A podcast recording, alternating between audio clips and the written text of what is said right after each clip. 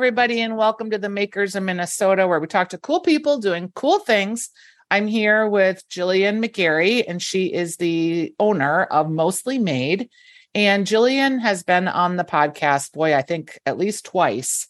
And what I love about you, Jillian, is you're always like reinventing your product and your packaging and in this eternal quest to try to like find exactly what sticks. And I love talking to you because you're always very transparent.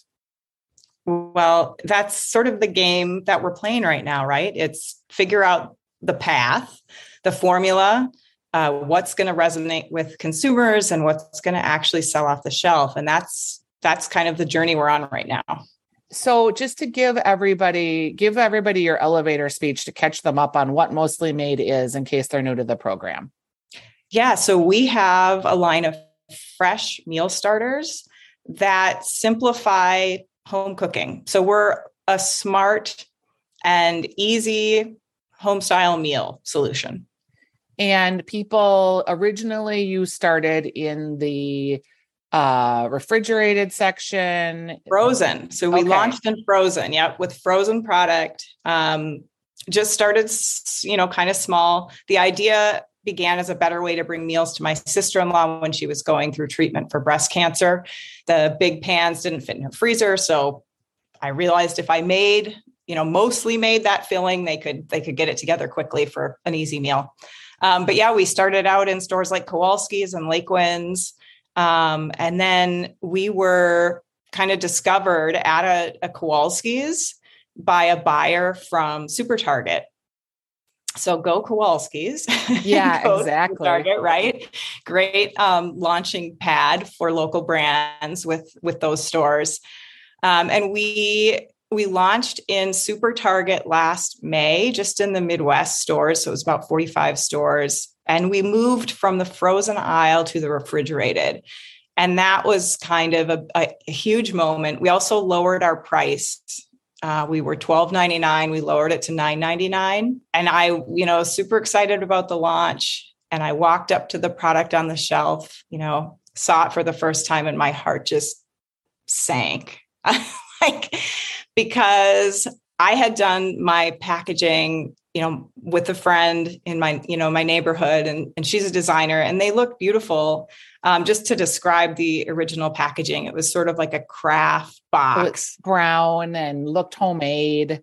Yes, exactly. Right. And it was homemade. like, it was accurate. Um, and it had a die cut window in it. And in the frozen aisle, it looked super cool. You know, you could see the bright colors, the tomatoes, the corn, like all the fresh ingredients.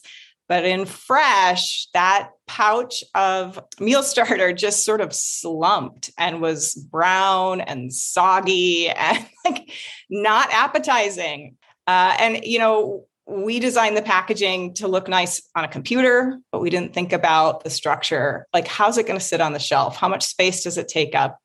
Is it going to be a billboard that, you know, stands on the shelf upright catches the light, holds the consumer's eye. All those things we we didn't really think through. So yeah, I saw those boxes slumped there on the refrigerated deli like a pile of old newspapers, and I'm like, I have to start over because it's not going to work.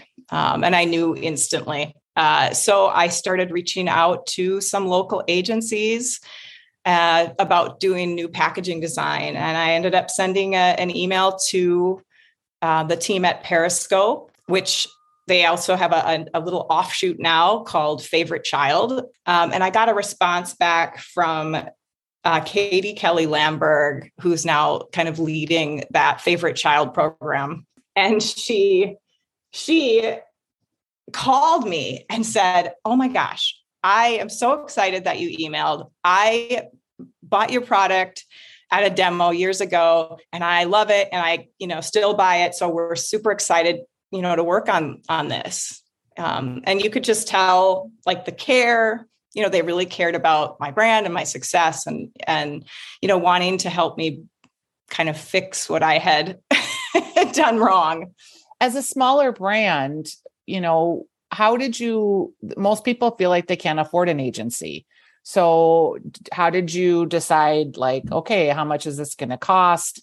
Sometimes I think agency fees are accrued so you don't always know and then you get to the end and you're like oh i have this huge bill. So they have a program and i think it just ended. I wish i could tell you to apply but it was it's called like in to celebrate their launch it's called their reverse rfp and so they put a call out to brands to write in and say like what makes your brand favorite? Like why would it why would your brand be a favorite for the consumer? Why you know what are you putting out in the world? What good are you putting out in the world?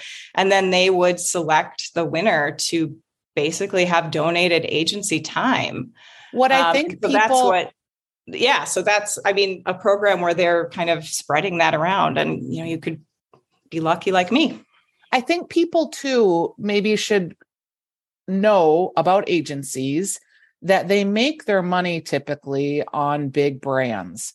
And some of those big brands aren't very sexy. There may be things like automotive or oil or corn mm-hmm. or things that don't give a lot of the designers and the creative people an opportunity to spread their wings. So a lot of agencies do the pro bono work or reduce fee work on boutique projects because it gives their creatives chance to spread their wings. So your idea of I'm just going to email these people sounds kind of crazy on the face of it, but it's not because a lot of them do like to take on custom projects. So they helped you redesign your packaging. They helped with everything. So this is going to sound totally insane, but I had been selling a product in the market for like three years and I didn't really know what to call it. I, I mean, just that kind of thinking where I was calling it, you know, enchilada filling and shepherd's pie mix. And I didn't even have like a formal language around my product and my brand. And you know what's funny? When you introduced your product, you did it differently this time than I've heard you in the past. And my brain went, oh, you know, she's eh, what did you call it? Ready to make, I think was the word you used. Meal starters. Meal yeah, starter. That was starters. it. And yep. that word, hearing you say that, it did click in my brain like, oh, it felt different to me. So if that's coaching they gave you, that's really great advice. Well, we, I mean, so they really helped me overhaul the entire thing. And their advice and their research is great. Like one of the best things about his advice is it helps you clarify your own thinking. And for me, it, it certainly had that effect. But you know, they started in the very beginning helping with research and how to differentiate my my product, my category, because I, I'm not making another salsa or a, a new kind of soup or something like that that people understand. You know, I'm making sort of this meal starter category. Is it a meal kit? Is it like Blue Apron? Is it you know, and I can, I would always get those questions. Is it a frozen meal? And so just having that language, where do we fall in the category and how does this work? Um, so the, the, the winning idea that differentiates, dif- differentiates us is smart and easy home style meals. And what flavors are you on right now? Because I noticed you've got a couple of new ones. Yeah, we have a couple new ones. So we've got our chicken enchilada meal starter, our skillet lasagna meal starter, shepherd's pie meal starter. Uh, and the new flavors, we've got a Szechuan chicken and a classic gumbo. So, and those are, you know, super, super high flavor, um, all good quality ingredients. They're made locally in Minneapolis. When we started talking originally, I remember your disappointment and also just vulnerability about your experience being on the Target shelf and sales not going great right away. Have you been able to withstand that with the new packaging? And have are you still at Target? And how has that relationship gone? And it sounds like they've kind of hung in there with you as you've gone through some of these growing pains. And have you seen more increased sales because of the new packaging?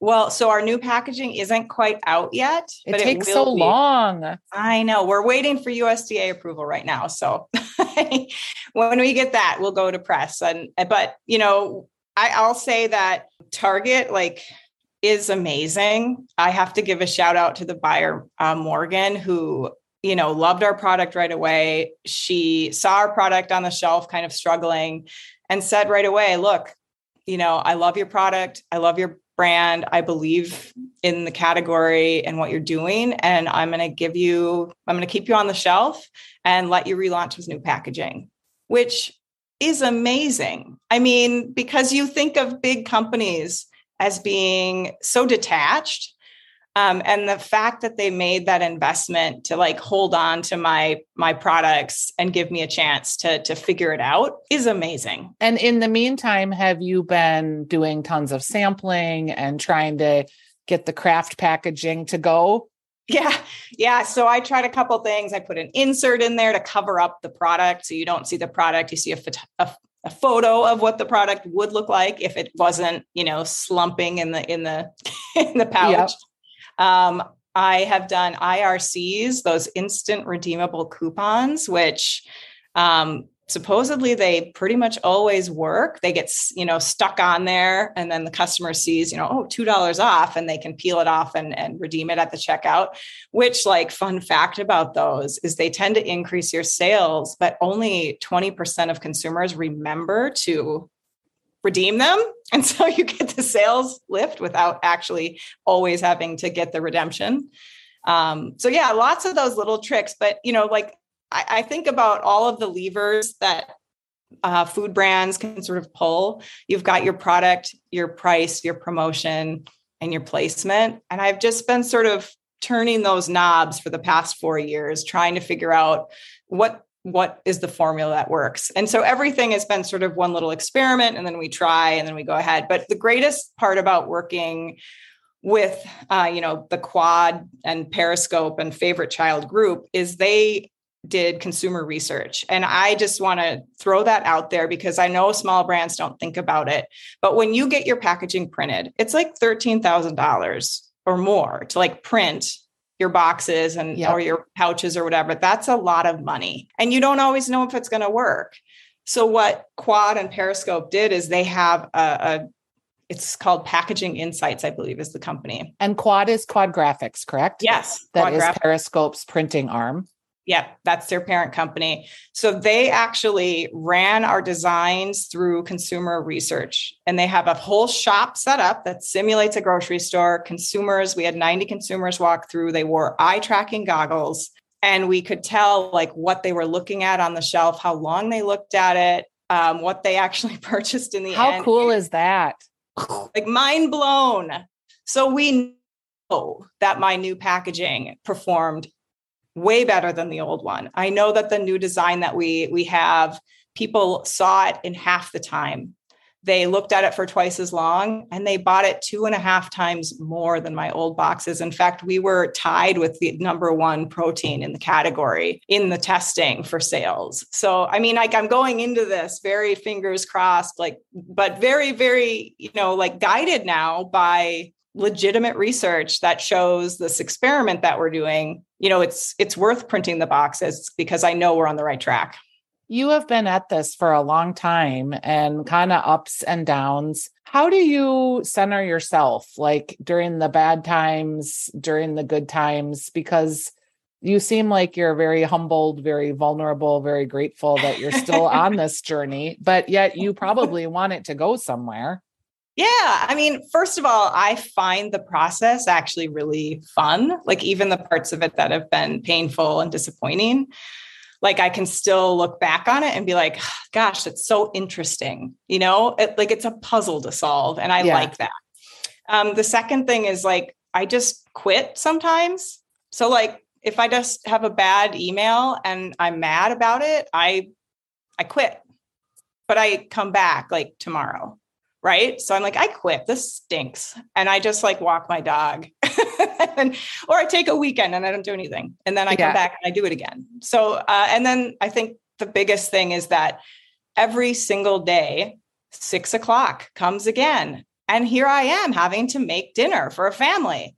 And so i know that the problem i'm solving of helping people make a fresh meal like I know it's a huge impact and it makes a big difference. And we help improve people's lives. And so I know I'm solving the right problem. I'm just not doing it right yet. so so yeah, I'll just keep but I do, I mean honestly because you said I've been at this a long time and I keep changing the price and where I am in the store and like now the packaging and the products. So but I it does sort of feeling like I'm on my sixth Wordle guess. you know what I mean? This is like, except last- like, I feel like you're on the precipice of all something new, though, too. Oh, for sure. Yeah. And I mean, I have that data and like just honestly like i'll probably like live my whole life and never be able to pay forward the work that that the team the designers and the strategy people and the researchers did and like i'm getting like kind of like teared up because it like when you're a small brand and i know this is all of your list like so many of your listeners are going to relate to this but you're just like kind of like feeling around uh, in a dark room for a light switch and it's very lonely and it can be so stressful and hard. And just to have basically somebody like a whole team come in and take it over the difference between like trying to do it yourself and having real professionals is off the charts different. You know like they had a structural engineer look at our packaging and make sure it stands up on the shelf like stuff like that that i didn't think about yeah using the right substrate the right paper material so it catches the light and it doesn't get matte and dark under the store lighting, things like that, that I just didn't think about. So, working from start to finish and end to end with one company like that made a huge difference in the quality. And then, like the food photography, you know, like they had prop stylists and and an actual like food stylist with an eyedropper. She's, you know, tweezing celery and and and little cilantro sprigs around the plate Eyedropper with juices, the quality of the image and the appetite appeal was just off the charts better than what I could have clearly done myself.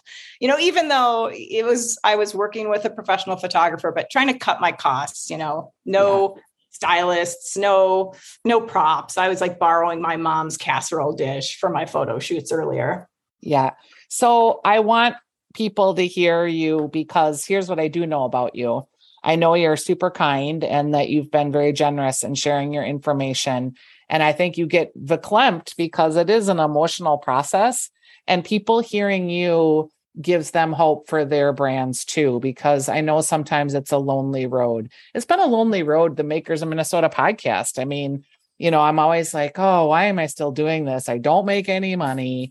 It's basically a labor of love. But I also feel like it is what allows other brands to hear other people talk about their struggles and their journeys. And as an entrepreneur who is often alone in a dark room trying to find the light, mm-hmm. I feel like that's why I keep doing this and why you keep doing it. And someone will hear this and think, oh, I just can do it a little while longer. And, you know, I want the world to be full of good entrepreneurs and new cool packaging and new cool products and things that are made in our state and I love the idea that these some of our smaller brands are marching into a bigger forum. But it all starts with, you know, an idea and a mom at home or a dad who's got an idea for a barbecue sauce or, you know, I love that. Yeah. And I, I'll just say, like, I have been listening to your podcast for like a long time. And it was recommended to me by my sister in law, Jenny from the general store of Minnetonka. Oh, yes. I love because Jenny. She knew, yep, I was struggling with my entrepreneur journey and she suggested I listen to you and Makers of Minnesota because I could learn something.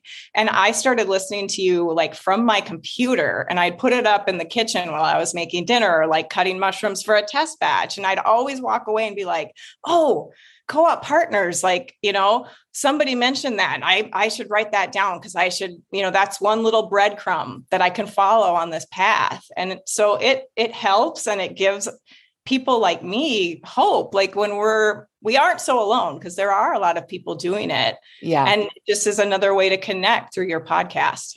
I think too we're seeing a lot of new um, diverse makers and makers that maybe don't have as much support as frankly some of us that are the white folks do. And i hope that they find the podcast too because i think there is a lot to learn and even something as simple as like setting up at a festival and what you need to have and how you need to look. And you know i met a guy once who wouldn't sample because he didn't want to give away too much product. And i was like dude that's why you're here. You're here to introduce people to your product. And if you're just looking at this as a cost benefit ratio you're not doing it right because you're introducing people to your brand and you're creating brand awareness. And that isn't something you can monetize but they have no brand awareness if they don't can't taste your spice or can't smell your soap or whatever it is that you're making. Well and i just on that note i mean i started out i did 100 and or no i did 250 demos myself the first year and a half before covid kind of shut it down my first year in business 36% of my sales came from demoing yeah I sold 2,000 products, like one by one. The next year, I think I sold like 20% or something like that on demo. So I, I was tracking it and I knew like I wasn't having to stand there as much in demo because people, once they knew about it, they were going out finding and buying it more. And, and I think keeping track of that data for new companies that are starting up is huge too. Yeah. And it is to move from, you know, your home to farmers market, from farmers market to, let's say, co op, from co op to Kowalski's, from Kowalski's to a Target, to perhaps uh, Amazon is in there at some point. And I know a lot of people went to online sales during COVID, and some of them are pulling back now because just the costs of selling online are are difficult.